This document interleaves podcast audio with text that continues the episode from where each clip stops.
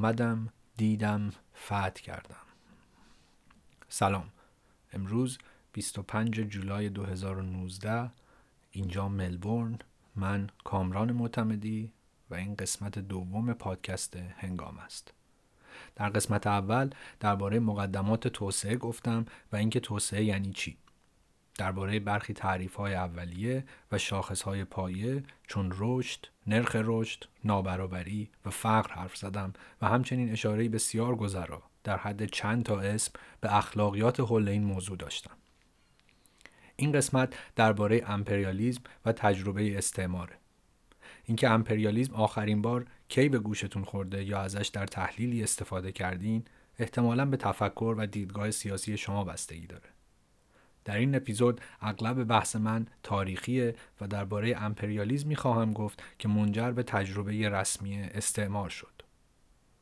برخی از محققین حتی این دو مبحث رو زیل تئوری های توسعه درس میدن. چرا که بدون امپریالیزم و تجربه استعمار چنان انباشت سرمایه‌ای در اروپا محقق نمی‌شد.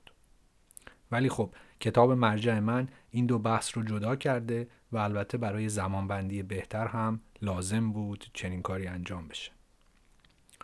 نکته دیگه این که ادبیات این حوزه بسیار غنی و متنوع و چیزی که من اینجا خواهم گفت اشاره بسیار گذرا به برخی مفاهیم و روایت هاست. به آهنگ ابتدایی برنامه با هم گوش بدیم و بعد بریم سراغ قسمت دوم. اگر از طریق اپ های پادگیر انگار اسمش اینه گوش می‌کنید سی ثانیه بیشتر نخواهد بود ولی اگر در تلگرامید نسخه کامل رو خواهد شنید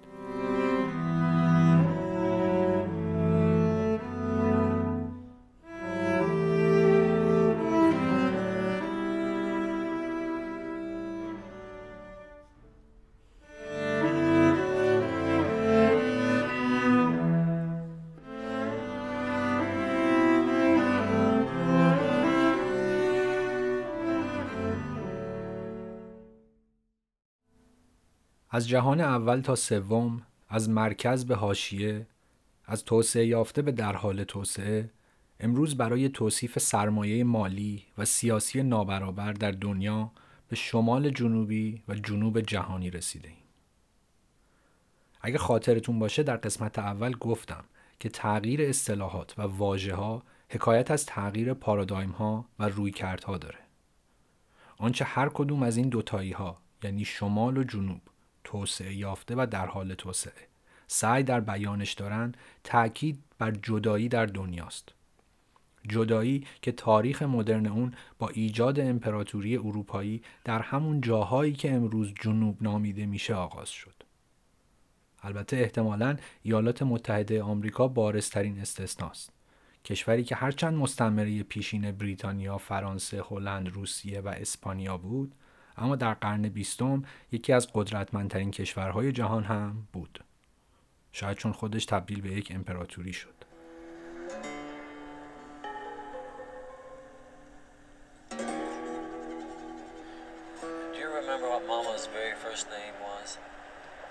Mary. No, I know. I mean, uh, her before she found Daddy. Her maiden name? Yeah. You don't remember her maiden name? Sakine. Sakine. Spanish. Her father was.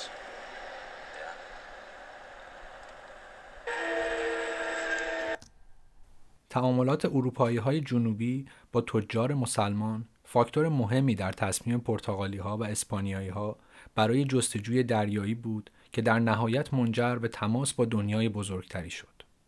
بعد از قرن 13 بود که پادشاهی های پرتغال و اسپانیا با تسخیر نظامی دوباره شبه جزیره ایبری موقعیتشون رو تثبیت کردند. منطقه‌ای که ساکنان مسلمان داشت و حکام مسیحی اون رو تصاحب کردند. این واقع اساسی یکی از دلایلی بود که به پرتغالی ها و اسپانیایی ها انگیزه رویارویی با همسایگانشون در شمال آفریقا رو داد. این گونه بود که در 1415 نیروهای پرتغالی به سپتا حمله کردند. جای کوچکی بین اسپانیا و مراکش که به خاطر ثروتش به گل شهرهای آفریقا معروف بود.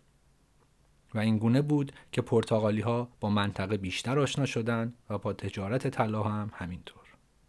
در واقع اگه بخوایم از انگیزه های این کشورگشایی بگیم یکی تنش سیاسی مذهبی بود و دوم آرزوی اروپایی ها برای دسترسی به مواد اولیه بیشتر مثل طلا، ادویه، پارچه و غیره. اما جریان کشورگشایی در اواخر قرن 19 هم, هم دوباره تکرار شد. انگیزه ها و اهداف این دو موج استعمار متفاوت بود. جالب این که دو تئوریسین به لحاظ فکری متضاد یعنی جان هابسون محافظه کار و ولادیمیر لینین مارکسیست نظر مشابهی در این باره دارند. نظری که پس از این دو بسیاری از تحلیلگران به عنوان انگیزه استعمار اروپاییان به آن پرداختند اون بود که انگیزه های اقتصادی منتج از انقلاب صنعتی موجب این حد بالای امپریالیزم بود. بنابراین عقیده گسترش امپراتوری های اروپایی به منظور جستجوی بازارهای جدید بود. بازگشت اقتصادی در اروپا رو به کاهش بود و سرمایهداری صنعتی باید دنبال فرصتهای جدید برای سرمایه گذاری و مصرف در خارج از حوزه خودش میگشت. در نتیجه کشورگشایی های دوباره و ایجاد مستعمره های جدید لازم بود چرا که بخش اعظم اروپا سیاست های اقتصادی حمایتی و بسته داشتند. تئوری امپریالیزم در این حال مبتنی بر واقعیتی بود که بیش از همه می‌خواست تا جنگ جهانی اول رو توضیح بده. اما نزدیکی این ایده به مفهوم استعمار و انباشت بدوی سرمایه اون رو در حوزه توسعه نیز قابل استفاده می‌کنه. عجیب این که روایت جریان اصلی اصلا کاری با انباشت بدوی سرمایه نداره. میگه اروپا خوش آب و هوا بود و مردمان سخت کوش و عاقلی داشت پیشرفت کرد. بقیه اینجوری نبودن، مفخر و عیاش بودن، زمینهاشون هم حاصلخیز نبود. اگه شما خارج از کشور دقیقتر بگم در یک کشور انگلیسی زبان توسعه بخونید شک نکنید که بالاخره یکی که اسمش استاد و کلی چیز میز چاپ کرده با وقاحت همین حرفا رو بهتون میگه. در ایران هم البته اعضای حلقه نیاوران اغلب همینجوری حرف می‌زنند ما وقتی می‌خواهیم جایی رو توسعه بدیم چیزی بسازیم سیستم درمانی آموزش راهی جادهی به پول نیاز داریم. برای توسعه پول لازمه. بی پول نمیشه. از یه جایی در جهان یک سری کشور پیشرفت کردن یک سری نکردن. یا حتی در مقاطعی پسرفت هم کردن. خب چرا اینجوری شده؟ دلایلش مفصله اما یکی از دلایل اصلی و تعیین کننده اگه نگیم اصلی ترین دلیل استعماره. ما می‌دونیم که شیوه تولید سرمایه داری پول زیادی تولید می‌کنه. اما خب این سیستم که همیشه نبوده. اون موقع که نبود اروپایی ها یک مرتبه چطور این همه پول به دست آوردن؟ به عبارت دیگه این پول ابتدایی که سنگ بنای توسعه و پیشرفت رو قرار ایجاد کنه در حالی که هنوز هم سیستم سرمایه داری نداریم که برامون پول تولید کنه از کجا باید بیاد؟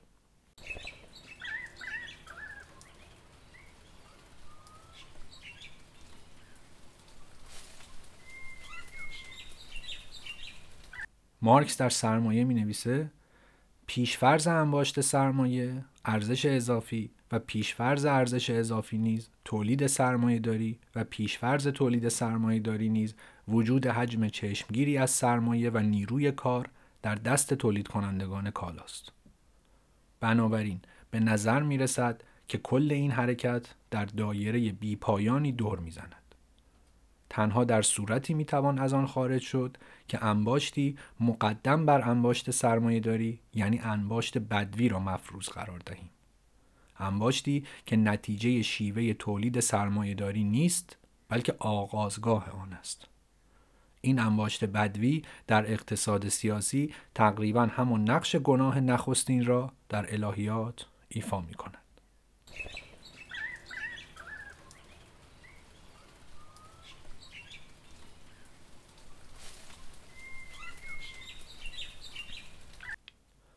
گفتیم که جان هابسون محافظه کار و ولادیمیر لنین مارکسیست هر دو درباره امپریالیزم تقریبا یه جور فکر می‌کردن. از عجایب روزگاره نه؟ تز هابسون لنین البته منتقدانی هم داره. مثلا رویکردی که معتقد انگیزه های امپریالیزم تنها اقتصادی نبود و سیاسی هم بود. اینکه قدرت های بزرگ اروپایی یعنی بریتانیا و فرانسه و آلمان با هم در رقابت بودند این رقابت اونها رو به تصرف بخش های دیگه جهان وامی داشت رقابتی که پس از کشف الماس در 1867 و طلا در 1886 در آفریقای جنوبی شدت گرفت. توضیحات مبتنی بر نقش قدرت های بزرگ جریانی بود که بر شکلگیری و شکوفایی جریان های ملیگرا در اواخر قرن 19 هم تاکید می کرد. در این ظهور کشورهای آلمان و ایتالیا به عنوان ایالتهای یک پارچه نقش کلیدی داشتند خصوصا برای فرانسه که قدرت استعماری قدیمی بود و حالا آلمان رو تهدیدی در کنار خود می‌دید. در اینجا من فکر کرده بودم که شاید باید پرانتز بزرگی باز کنم به مدخل امپریالیزم از دایره المعارف تئوری اجتماعی جورج ریتز و کمی درباره تعاریف اولیه و تئوری های مختلف بگم. ولی همونطور که می‌دونید مدخل های این گونه بسیار موجز نوشته میشه و یک بار ضبط کردم و دیدم چندان جالب نشد این کار در نتیجه این بخش رو به عنوان پیوست منتشر می‌کنم که اگر کسی دوست داشت جداگانه گوش بده و متن اصلی هم چندان طولانی و کسالتبار نشه.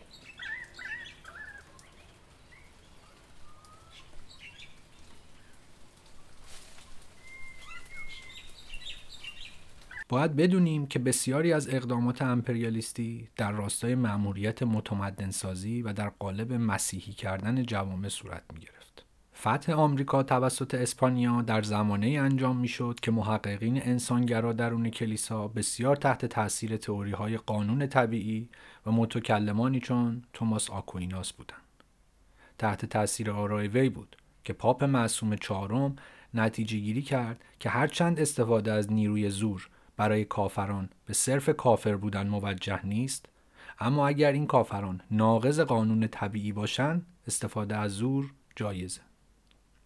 در تاریخ جلوتر که بریم می‌بینیم مشروعیت استعمار البته محل بحث بین فلاسفه اروپایی در قرن 18 و 19 بوده و متفکران روشنگری چون کانت و دیدرو بر علیه وحشیگری اروپایی ها و متمدن کردن دیگر جوامع نوشتند در نگاه نخست انگار بدیهیه که متفکران روشنگری منتقد سیستم استعمار باشند. سیستم سلطه‌ای مرکب از بردهداری و تصاحب دارایی های مردم باید علالقاعده در تضاد با اصول ابتدایی روشنگری باشه که می‌گفت هر فرد می‌تونه خودش فکر کنه و نیازی به قیم و بالا سر نداره. اما خب در عمل اینطور نشد. در واقع در حوزه توسعه تا جایی که من می‌فهمم هیچ وقت نصایح اخلاقی کاری از پیش نبرده. در قسمت قبلی شنیدیم که برخی از فیلسوفان اخلاق در حوزه توسعه و فقر کار می‌کنن. اما وقتی کاراشون رو می‌خونیم می‌بینیم اصلا نمی‌پرسن که این فقر چطوری داره تولید میشه که مثلا اینجوری باید از بین بردش. مثال بارزش هم به نظرم پیتر سینگره که خب یکی از معروفترین فیلسوفان اخلاق زنده دنیاست و همواره در مورد فقر نوشته و به طرز غریبی هیچگاه نمی‌پرسه که این فقر چطور تولید میشه. بگذاریم. دیدرو یکی از متفکران روشنگری بود که نقد شدیدی به استعمار داشت. او مخالف این بود که افراد بومی از تمدن اروپایی ها سود می‌برند و علیه اون نوشت. البته پیش از روشنگری هم متفکرانی بودند که منتقد استعمار باشند. و بر اهمیت فرهنگ و تکسر فرهنگی تاکید کرده باشند. این ایده که همه انسان ها به یک اندازه ارزشمندند و باید از کرامت انسانی برابری برخوردار باشند هرگز مانع سیاست های امپریالیستی نشد. احتمالا همونطور که امروز هم قاعده همینه و گل سرخی در شعر خودش گفت هیچ وقت یک با یک برابر نیست. ایده های ضد امپریالیستی دیدرو و کانت تنشی بود بین مفاهیم عام جهانی همچون حقوق بشر و واقعیات تکسر فرهنگی. تناقض ایده ضد امپریالیستی روشنگری اونجا بود که اونها می‌گفتند انسانها از این رو همگی و به طور برابر واجد کرامتند که همگی ظرفیت فکر کردن و استفاده از نیروی خدرت رو دارن. در این حال وقتی اروپایی ها مردمانی رو می‌دیدند که براشون غریبن و مطابق با فرهنگی که می‌شناسن رفتار نمی‌کنن به نظرشون اونا آدم های غیر اقلانی می اومدن و در نتیجه لایق شناسایی و احترام نبودند. مثلا فرانسوی ها در کانادا مشاهده کردند که نسکاپی ها هیچ درکی از مالکیت خصوصی، اقتدار و برتری مردان ندارن و حتی فرزندانشون رو تنبیه نمی‌کنن و خب اینا خیلی به نظر فرانسوی ها عجیب بود. در واقع خلاف عقل بود.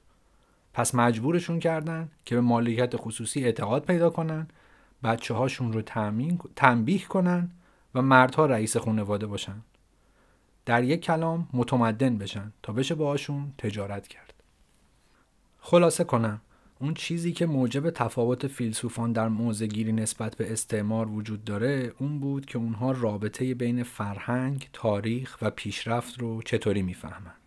بسیاری از فیلسوفان تاثیرگذار فرانسوی و انگلیسی در قرن 18 و 19 به نوعی نسخه خود خودشون از رویکرد تاریخ توسعه گرا رو ها یعنی تاریخی که به سمت توسعه حرکت می‌کنه تاریخی که رشد می‌کنه رو که ریشه در روشنگری اسکاتلندی داشت قبول داشتن بنا به این تئوری تمام جوامع به طور طبیعی از شکارچی بودن به یک جانشینی و بعد به کشاورزی و بعد به دوره تجارت حرکت می‌کنن که در بود فرهنگی میشه مثلا حرکت از بدویت به تمدن این زبان و این موزه و این موزگیری نسبت به این تئوری در ایده های آدم های مختلفی مثل ادموند برگ، کارل مارکس، جان استوارت میل به طرق گوناگون اومده و تنها اختراع لیبرال ها نیست. با این حال باید گفت که امپریالیزم لیبرال محصول تعامل universalism و همین تاریخ توسعه گراست. حالا چطور؟ ایده محوری لیبرالیزم میگه همه افراد دارای عقلن و می‌تونن استدلال کنن و برای خودشون تصمیم بگیرن. تئوری تاریخ توسعه گرا با این حال میگه این ظرفیت در انسانها تنها در مراحل خاصی از رشد تمدنی رخ میده. مثلا بنا به آرای جان استوارت میل وحشی ها نمی‌تونن برای خودشون تصمیم بگیرن و حکومت را بندازن. چرا که علاقه زیادی به آزادی دارن. از دیگر سو صرف ها برده ها و دهقانان در جوامع بربر نیز چون زیاد تحت فشار سلطه بودن قدرت فکر و تصمیم گیری خودشون را از دست دادن.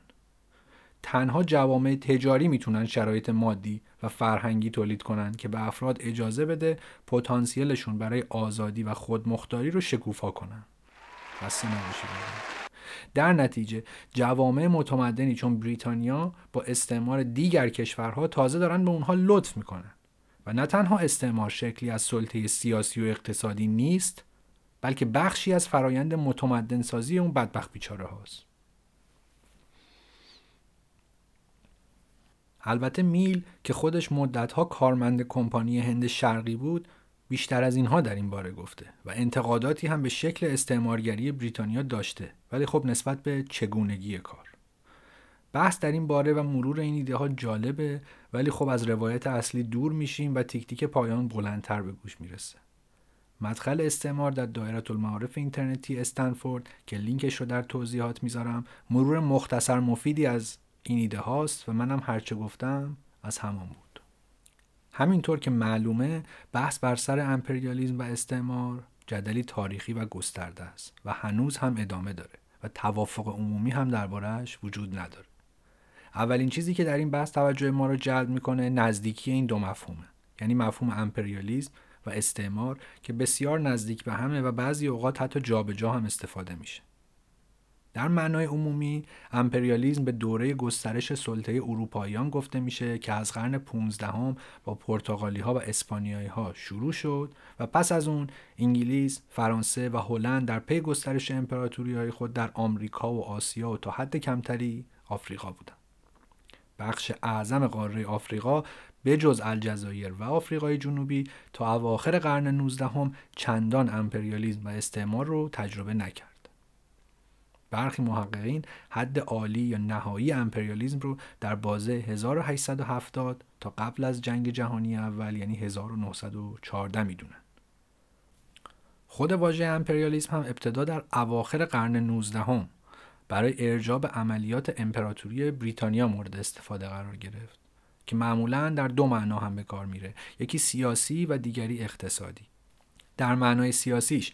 یعنی یک سیستم سیاسی که در اون مستعمره ها توسط فرامین مرکزی کشور استعمارگر اداره میشن. و خب اغلب تامین اهداف اقتصادی مطرحه. در معنای اقتصادی یعنی اینکه دولت به دنبال سرمایه گذاری خارجی و و نفوذ در بازار و کسب منابع اولیه و خامه. این معنی از امپریالیزم معنی امروزی تریه و در عین حال در ارتباط نزدیکی با مفهوم نوع استعمارگری قرار داره که امروزه در تحلیل های سیاسی هم استفاده میشه و می‌تونه حالات گوناگون هم داشته باشه. از اینکه اقتصاد کشوری مستقل تحت کنترل کشوری دیگه معمولا استعمارگر سابقش باقی میمونه تا دیگر اشکال فشار اقتصادی. سابقه استعمارگری البته الزامی نیست. چرا که در سالهای اخیر از مفهوم از این مفهوم یعنی نوع استعمارگری در توضیح پروژه و های آمریکا در خاورمیانه و چین در آفریقای سیاه استفاده شده. البته باید گفت در حالی که بسیاری از استعمارگری چین در آفریقا میگن همین امروز فرانسه تا حد زیادی سیاست های پولی نه کشور آفریقایی سنگال، مالی، ساحل آج، توگو، بنین، نیجر، کامرون، برازویل کنگو و گابون رو در کنترل خودش داره. CFA فرانک یا فرانک فرانسوی آفریقایی واحد پولی بود که فرانسه در دهه 1940 در کلونی های خودش ایجاد کرد. امروزه هنوز 14 کشور آفریقایی شامل کلونی های سابق فرانسه به علاوه گینه بیساو که کلونی پرتغال بود و گینه استوایی که کلونی اسپانیا بود از این واحد پولی استفاده می‌کنن که نرخ تبدیل یکسانی نسبت به یورو داره و توسط خزانهداری فرانسه حمایت میشه. موافقان این واحد پولی معتقدند که وجودش باعث ثبات اقتصادی در کشورهای آفریقایی میشه. اما از اونجا که نیز در اختیار فرانسه است و هنوز بعد پنجاه سال به فرانسه باج میدن بسیاری معتقدند که رشد اقتصادی این کشورها تا هنگامی که از این واحد پولی استفاده می‌کنن ممکن نیست. ضمن اینکه کشورهای مزبور هیچ کنترلی بر سیاستهای پولی کشور خودشون ندارن. این کشورها ملزمن تا 50 درصد از مبادلات تجاری خارجی خودشون رو نزد خزانهداری فرانسه نگهداری کنن. یا به عبارتی فرانسه زحمت نگهداریش رو بر عهده می‌گیره.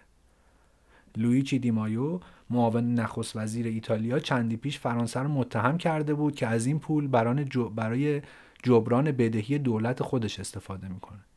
فرانسه گفت که ما این کار رو نمی کنیم و تازه 75 صدم درصد هم بهشون سود میدیم. در واقع بدهی دولت فرانسه انقدر بزرگه که اصلا نمیشه با این چیزا جبرانش کرد.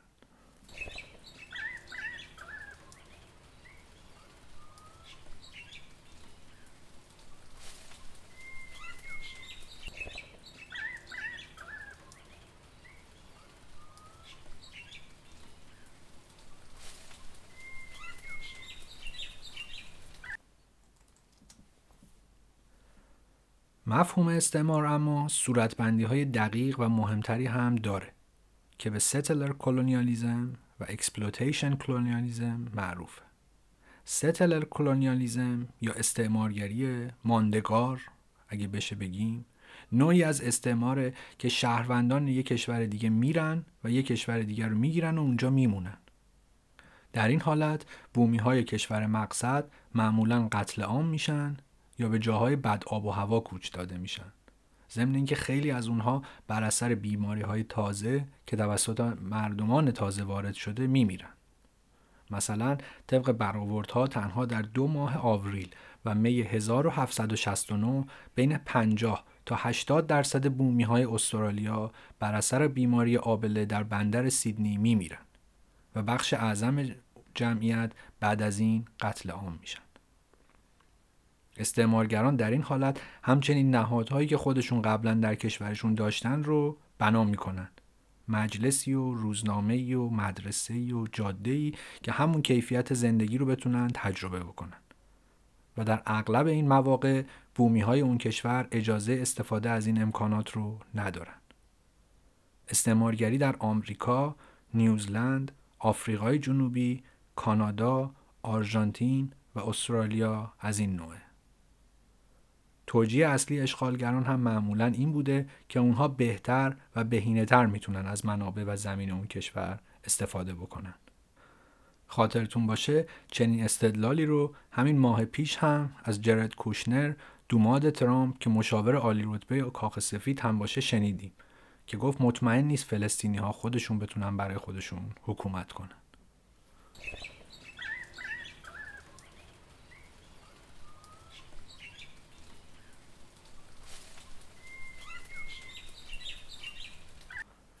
نوع دوم استعمارگری که به معنی دوم امپریالیزم نزدیکتره رو بهش میگن exploitation colonialism یا استعمارگری استثمارگر. پس اولی شد استعمارگری ماندگار مثلا و دومی استعمارگری استثمارگر. در این نوع دوم تنها سرمایه و منابع طبیعیه که برای کشور استعمارگر مهمه. اونا قصد موندن ندارن. پس نهادسازی و سرمایه گذاری هم نمی کنن و تنها هدفشون اینه که حد اکثر درآمد و سود رو به کشور خودشون منتقل کنن. اروپایی ها در این حالت معمولا یک دیکتاتور ناجور رو سر کار میذاشتن که اوامرشون رو اجرا کنه و مردم رو هم سرکوب. بلژیک در زمان پادشاه لئوپولد دوم که بین سالهای 1865 تا زمان مرگش یعنی 1909 پادشاه بلژیک بود و استعمار کنگو نمونه نهایی این نوع از استعماره استخراج و قارت آج و دیگر منابع طبیعی از کنگو را با پول امروز حدود یک و یک دهم میلیارد دلار برآورد می‌کنه که از همین روش بوده. بلژیک یکی از وحشی ترین تجربیات استعمارگری رو داشته. در همین نمونه کنگو برده ها در شرایط بسیار سخت باید کار می‌کردن و اگر به اهدافی که داشتن نمی‌رسیدن زنان و بچه هاشون رو ازشون می‌گرفتن مردها رو میکشتن و جسدها رو میسوزوندن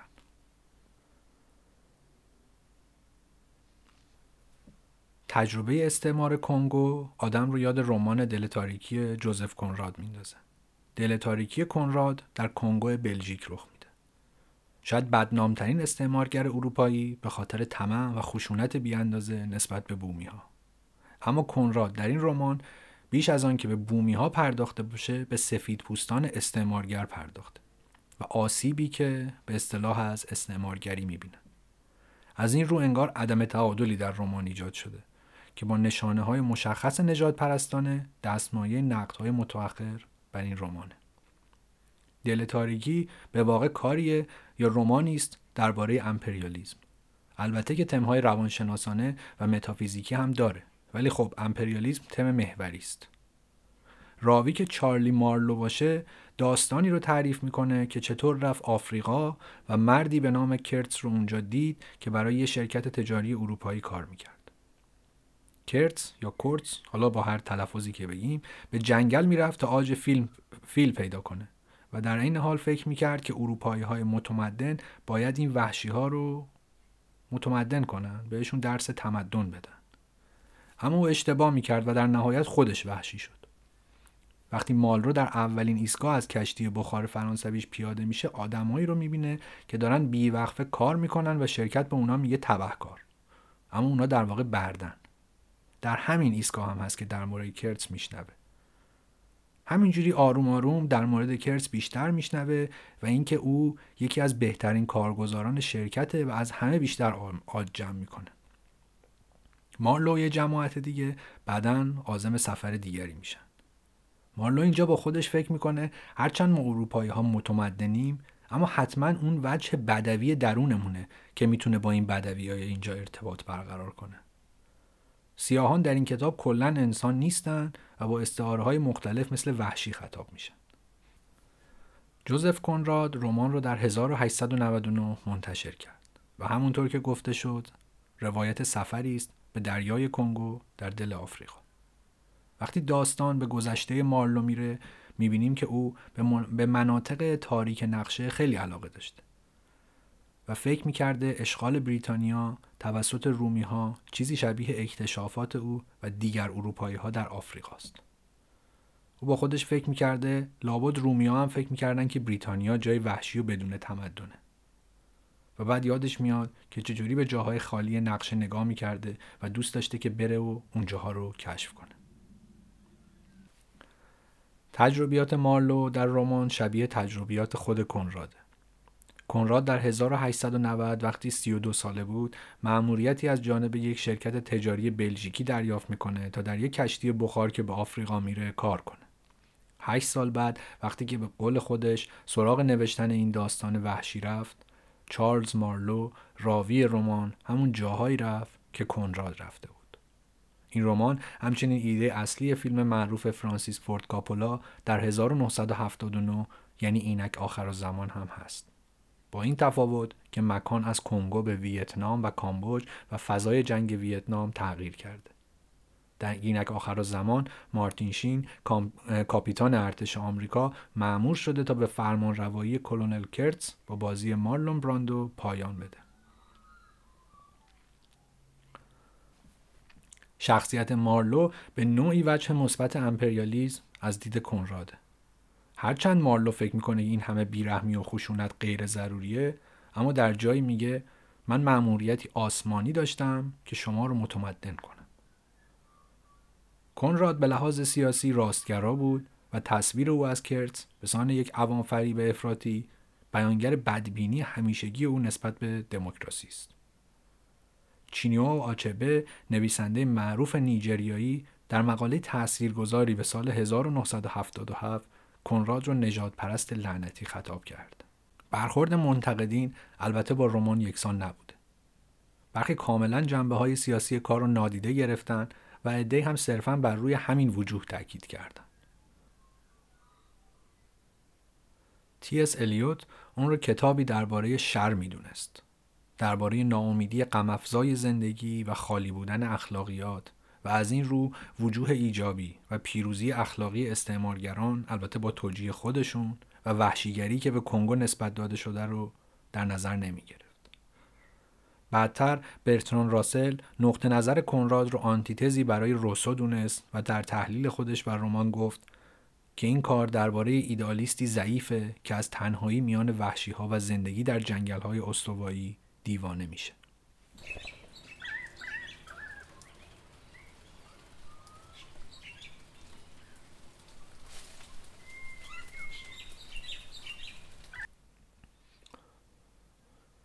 می‌دونیم که شبکه های منطقه‌ای و محلی تجارت سالها جنوب آسیا رو به جنوب شرقی آسیا و دنیای عرب و دریای سرخ و سواحل شرقی آفریقای شمالی وصل می‌کردن.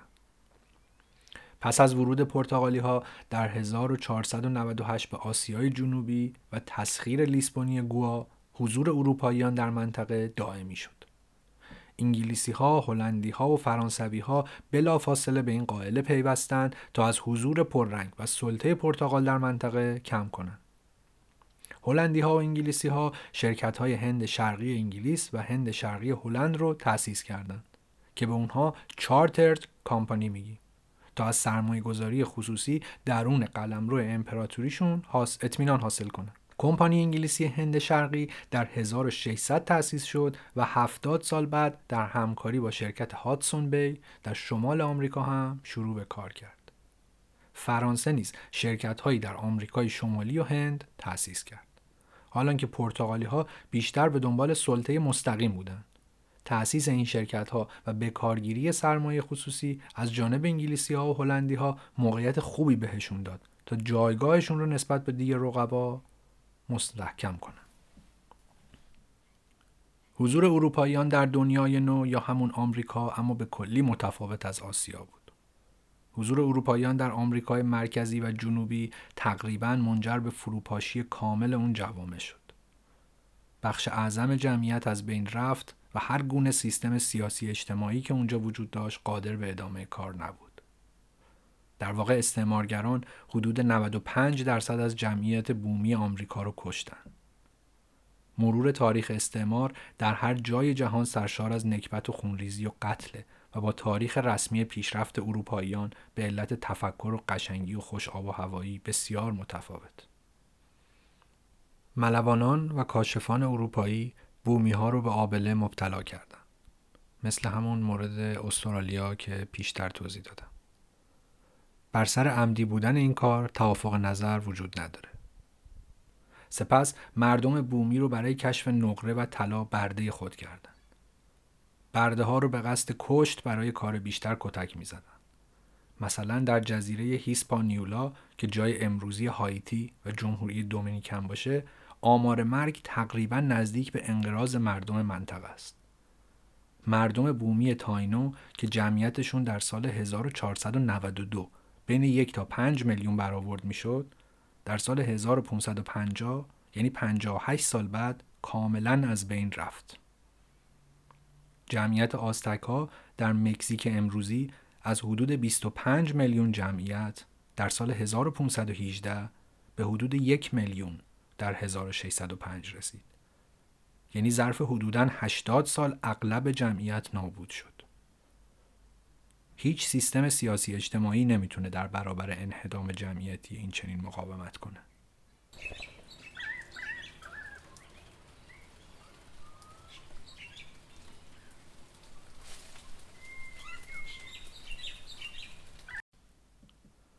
تاریخ استعمار سرشار از ابداعاتیه که اغلب انگیزه اقتصادی داره و طبعات و آثار اون هنوز کم و بیش پابرجاست.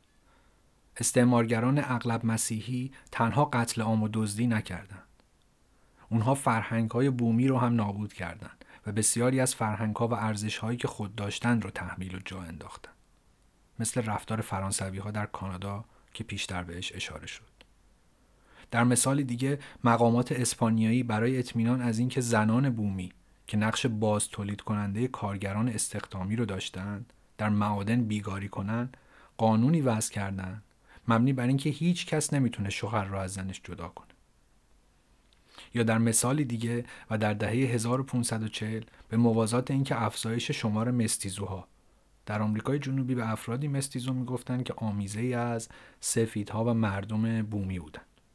برتری استعمارگران رو تضعیف کردن یعنی شمار مستیزوها زیاد می‌شد و برتری عددی و جمعیتی استعمارگران داشت ضعیف می‌شد. نژاد رو به عنوان عامل اصلی انتقال دارایی جا انداختن و سلسله مراتب نژادی پا گرفت تا بومی ها، مستیزوها و مولاتوها را از یکدیگر و از جمعیت سفید جدا کنند. کتاب کالیبان و ساهره سیلویا فدریچی مثال های مفصل و دقیقی از رفتار استعمارگران اروپایی رو شرح داده.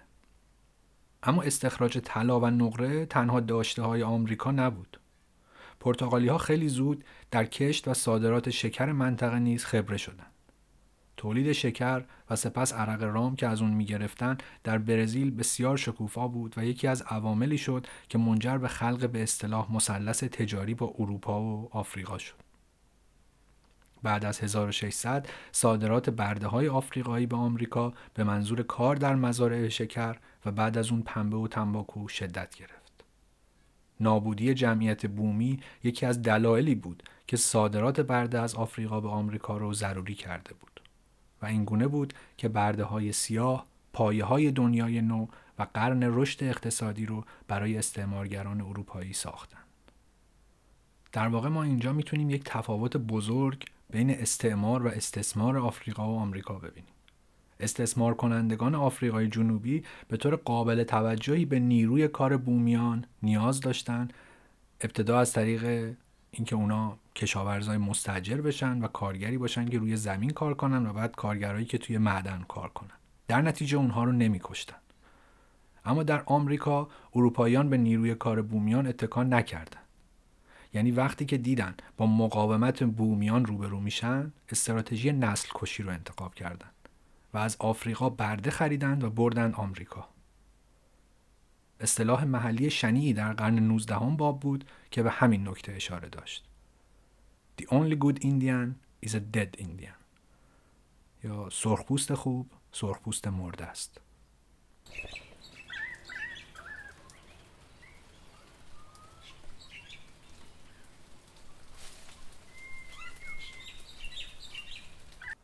همونطور که گفته شد تجربه استعمار در آسیا به نحو دیگری پیش می‌رفت. چرا که در بسیاری مواقع سیاستمداران آسیایی به توافقات با استعمارگران دست پیدا می‌کردند. خواه برای حفظ حق حاکمیت خواه برای منافع اقتصادیشون. از این رو بود که نمایندگان اروپاییان استعمارگر تا حدودی مجبور به پذیرش درخواست های امپراتوری مغول شدند. هر چقدر که اروپایی‌ها دوست داشتن تا اختیار حرکت در دریاها رو داشته باشند مغولها که نیروی دریایی نداشتند دریاها رو میبخشیدند اما سر کنترل بر زمین اهل مذاکره نبودند با افول قدرت امپراتوری مغول در اوایل قرن هجدهم انگلیسی ها و فرانسوی ها سعی کردند کنترل خودشون رو گسترش بدن.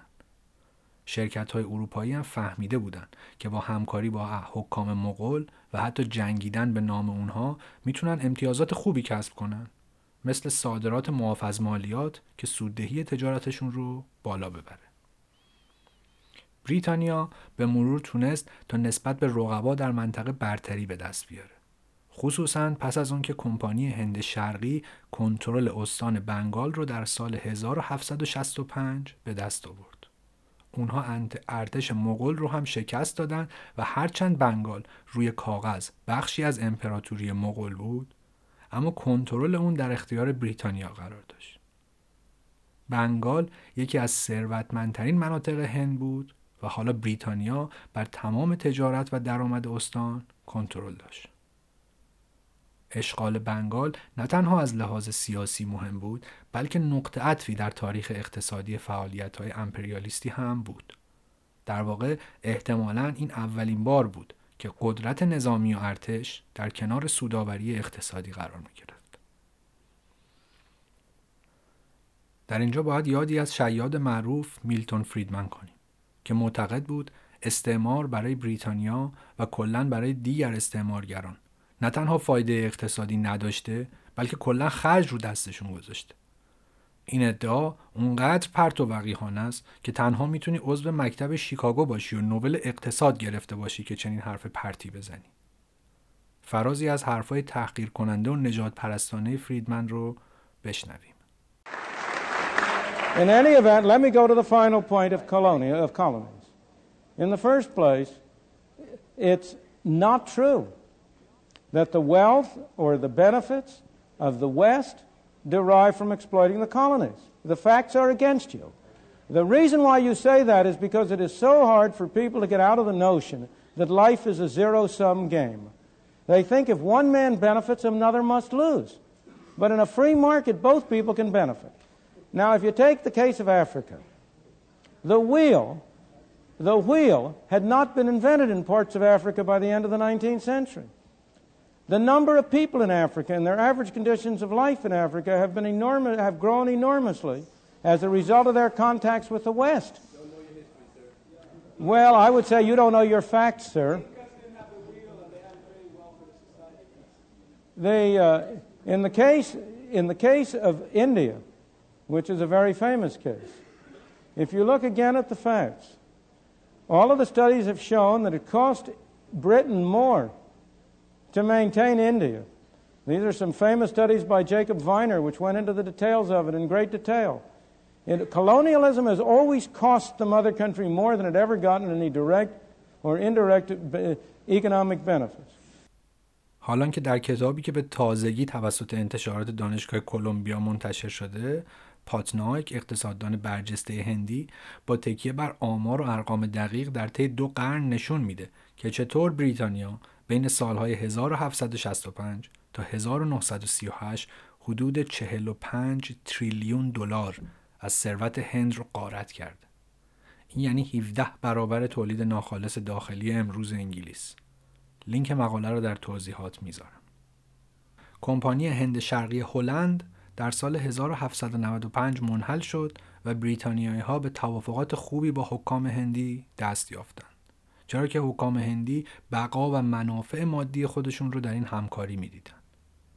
هرچه استعمار آسیا آرام بود و زمانی حدود سه قرن از ورود واسکوداگاما تا ظهور کمپانی هند شرقی به عنوان یک قدرت منطقه‌ای رو طی کرد استعمار آفریقا سریع بود و در دو دهه پایانی قرن 19 از محاصره بندر شهرها تا تصاحب کل قاره به غیر از اتیوپی پیش رفت. دیگر تفاوت عمده در استعمار آفریقا در دوره‌ای که به اوج امپریالیسم یا high imperialism مشهوره اون بود که اروپاییان می‌خواستند تا مدیریت امور به دست بازیگران غیر دولتی باشه. یعنی عموما شرکت های خصوصی و کارهای اولیه رو همونها جلو ببرن که احتمالا معروف ترینشون شرکت سسیل رادز در آفریقای جنوبی بود. سسیل رادز متولد 1853 پسر یک کشیش بود و در کودکی بیماری ریوی داشت و والدینش فکر کردند که شاید براش بهتر باشه بره آفریقا. اینجوری شد که در 17 سالگی وارد آفریقای جنوبی شد. او سه هزار پوندی از خانوادهش قرض گرفته بود که با همون پول وارد تجارت معدن الماس شد. بعدتر با یک انگلیسی دیگه شرکت دی بیرز رو تأسیس کردند که هدفشون رهبری بازار الماس در جهان بود. این شرکت پس از یکی دو بار دست به دست شدن هنوز سر پاست و با 131 سال قدمت سال گذشته 6 میلیارد دلار درآمد داشته. رادز نه تنها عمیقا نجات پرست بود و فکر می‌کرد که ژن بریتانیایی ژن برتره بلکه یک امپریالیست عالی رتبه هم بود. می‌خواست آفریقای جنوبی رو به مثل وصل کنه و به تجارت هیچ وقت اکتفا نکرد و وارد سیاست هم شد. در 27 سالگی یعنی 10 سال پس از ورودش به آفریقای جنوبی وارد پارلمان و چندی بعد هفتمین نخست وزیر بریتانیای آفریقای جنوبی شد. حضرت والا یک بورسیه هم در آکسفورد به نام خودش راه انداخت که کلی آدم معروف از این بورسیه تا استفاده کردن. از هنرمندانی چون ترانس ملیک فیلمساز تا بیل کلینتون و چند فقره از سیاستمدارهای استرالیا مثل تونی ابوت مایکل ترنبل همین دو نخست وزیر پیشین که زیرا به همون زدن و باب ها که تازه درگذشته البته انگلیسی ها در کنیا و نیجریه هم شرکت تأسیس کردند همونطور که آلمانی ها در تانگانیکا همون تانزانیای امروزی. فرانسوی هم زمین های آفریقای مرکزی رو تصاحب کرده بودن و اجاره می‌دادن. همونطور که گفته شد شاه لئوپولد دوم بلژیک هم که چندان میلی به ساخت امپراتوری نداشت ترجیح می‌داد که زمین ها رو به همین شرکت ها اجاره بده و سودش رو بگیره. اغلب این شرکت های خارجی قدرتی در حد دولت داشتند و پس از حدود یک دهه تبدیل به استعمارگران رسمی شدند که افراد دولتی سر کارها گذاشتند. اولین نسل از محققین تاریخ استعمار در آفریقا بر تفاوت رفتار کشورهای استعمارگر تمرکز کردند. در اینجا باید به اصطلاح نیمرو آفریقا یا scramble of Africa اشاره کرد. اصطلاحی که به سرعت اشغال و بینظمی موجود در این فرایند اشاره داره. همونطور که می‌دونیم کشورهای اروپایی به میزبانی آلمان در کنفرانس برلین در سال 1884 تصمیم به تقسیم آفریقا بین خودشون گرفتن. و اینگونه شد که هفت دولت اروپایی کل قاره آفریقا به غیر از اتیوپی رو تبدیل به چهل مستعمره کرد.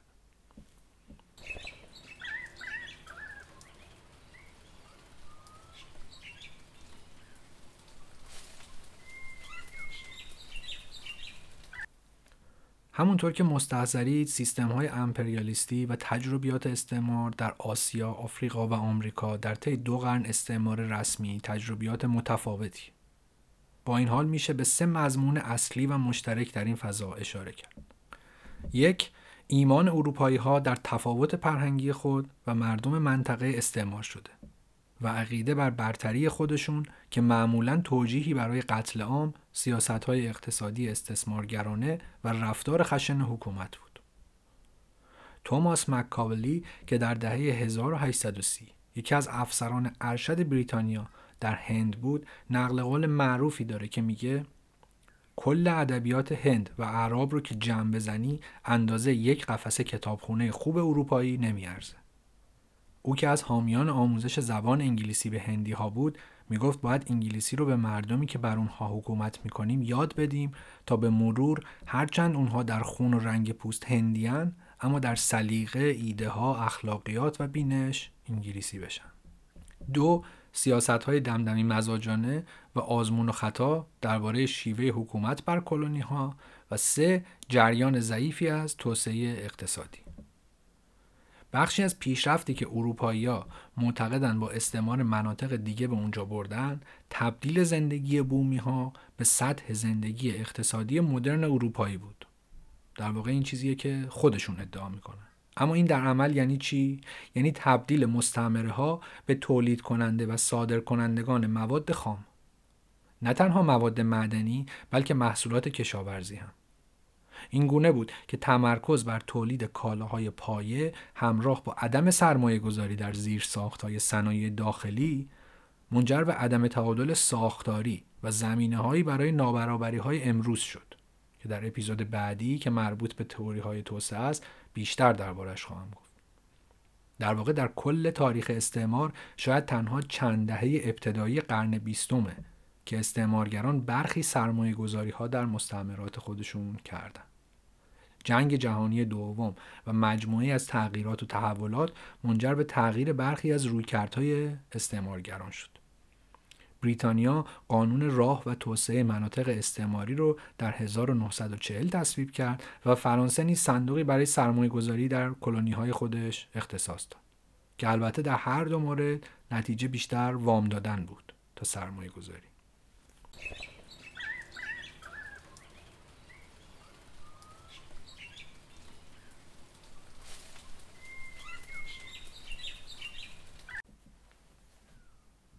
اما آیا مباحثی که گفتیم امروز دیگه معتبر نیست؟ به نظرم جواب منفیه. مفهوم امپریالیزم امروز در تحلیل های سیاسی و اقتصادی به طور گسترده استفاده میشه. در روزهایی که متن این اپیزود را آماده می کردم مثلا وبسایت اوپن دموکراسی مطلبی به قلم جان اسمیت منتشر کرد با نام امپریالیزم در یک فنجون قهوه نویسنده پرسیده بود که چرا تنها یک درصد قیمت یک فنجون قهوه به کشاورزی می‌رسه که اون رو تولید می‌کنه نویسنده به این اشاره می‌کنه که نباید فراموش کرد که حکمرانی استعمارگرایانه تنها یکی از اشکال امپریالیزمه و بعد ادامه میده که چطور امروز بردهداری با کار مزدی جایگزین شده و حالا مردم به اصطلاح آزادن تا نیروی کارشون رو در بازار بفروشند چپاول استعمارگرانه هم جای خودش رو به تجارت آزاد داده.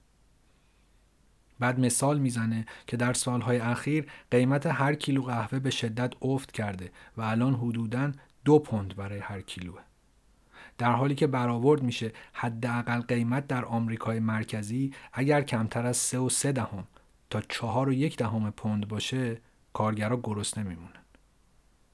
پس با این حساب حدوداً 25 میلیون کشاورزی که تولید بیش از 95 درصد قهوه تولیدی جهان رو بر عهده دارند با منطق تجارت آزاد در فقر مطلق به سر می‌برند. برزیل و ویتنام بزرگترین تولید کنندگان قهوه و مجموعاً بیش از 4 میلیون تن قهوه در سال تولید می‌کنند. تولید قهوه در برزیل البته که یادگار پرتغالی هاست. این کارگرانی که امروز در فقر زندگی می‌کنن همون برده های سابقن فیلم هپی از لازارو یا مثلا خوشحال مثل لازارو از که محصول سال 2018 است از آلیس رورواکر رو اگه دیده باشید خیلی خوب این داستان رو نشون میده که چطور برده ها پس از آزادی کارگران حاشیه نشین شهر میشن. خلاصه اون که دورانی که به اون نئولیبرال میگیم و حدوداً از ابتدای دهه 1980 میلادی شروع شده دورانیه که دوباره مفهوم امپریالیزم رو به تحلیل ها آورده دورانی که در اون یک تقسیم کار بزرگ در تولید رخ داده و تولید اکثر کالاها به کشورهایی منتقل شده که دستمزد و سایر هزینه های تولید پایینه و شرایط کاری سخت رو میشه با زور به مردم تحمیل کرد. در فایل پیوست خواهیم دید که این همون تحلیل پلبارانه که زیل مفهوم نوع استعمارگری قابل مطالعه است. باران عمده ترین شکل از استثمار رو استخراج مازاد از کشورهای حاشیه توسط کشورهای سرمایهداری و اون رو دلیل اصلی توسعه نیافتگی می‌دونست. و این یعنی, و این یعنی اینکه سرمایهداری در قیاس جهانی دو قطبی شده. او معتقد بود که ملت‌های حاشیه جای نیروی کار رو گرفتن.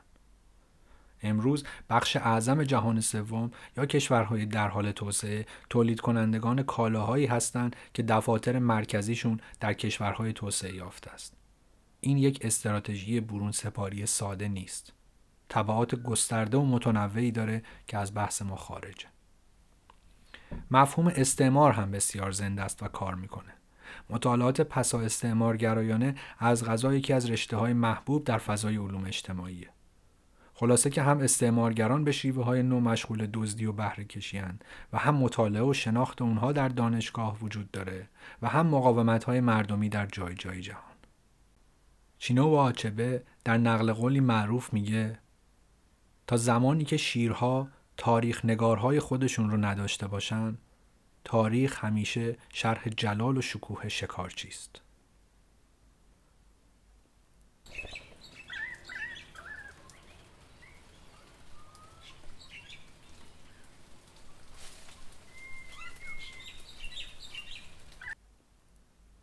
بحث استعمار فرهنگی و ایده های ادوارد سعید که دست کم در دو کتاب شرقشناسی و فرهنگ و امپریالیزم مطرح شده موند و زمان من تموم شد.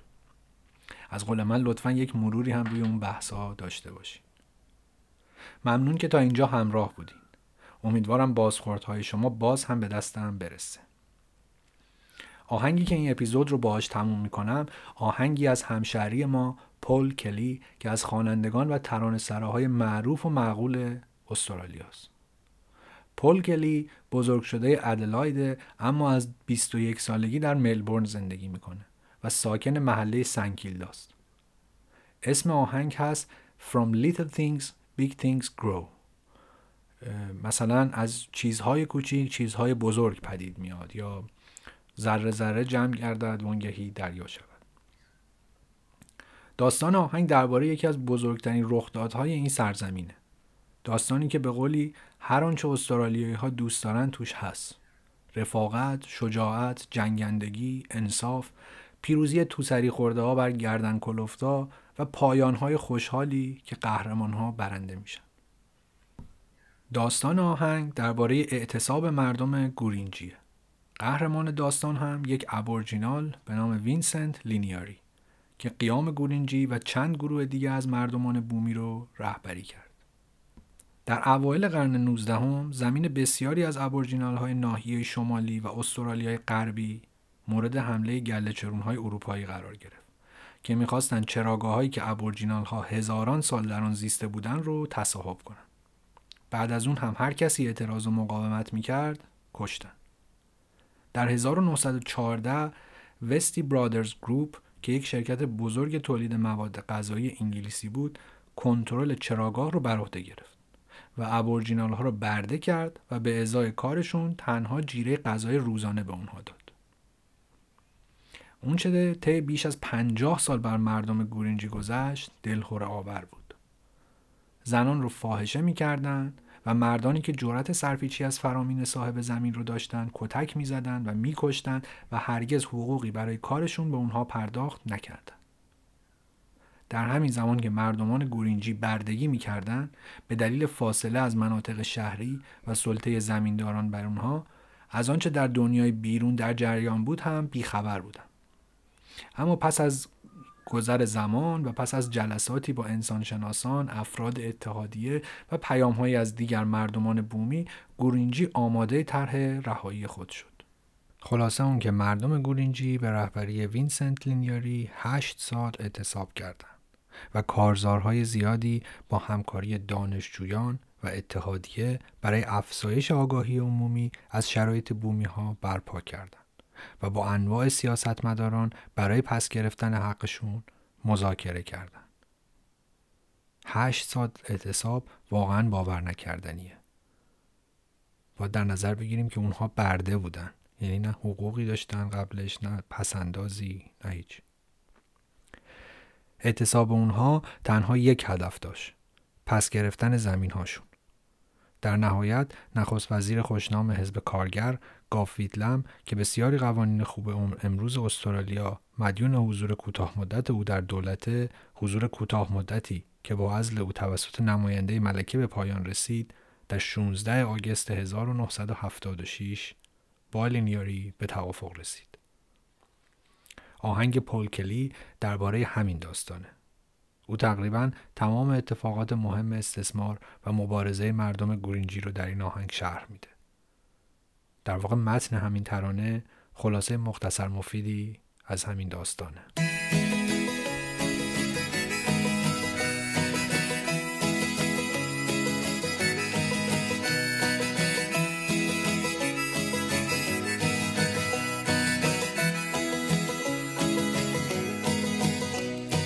Gather round people, I'll tell you a story, an eight year long story power and pride. British Lord Vestey and Vincent Lignari were opposite men on opposite sides.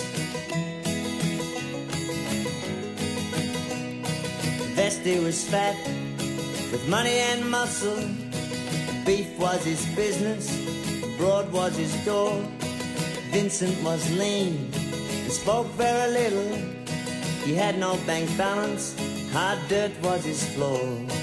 From little things, big things grow. From little things, big things grow.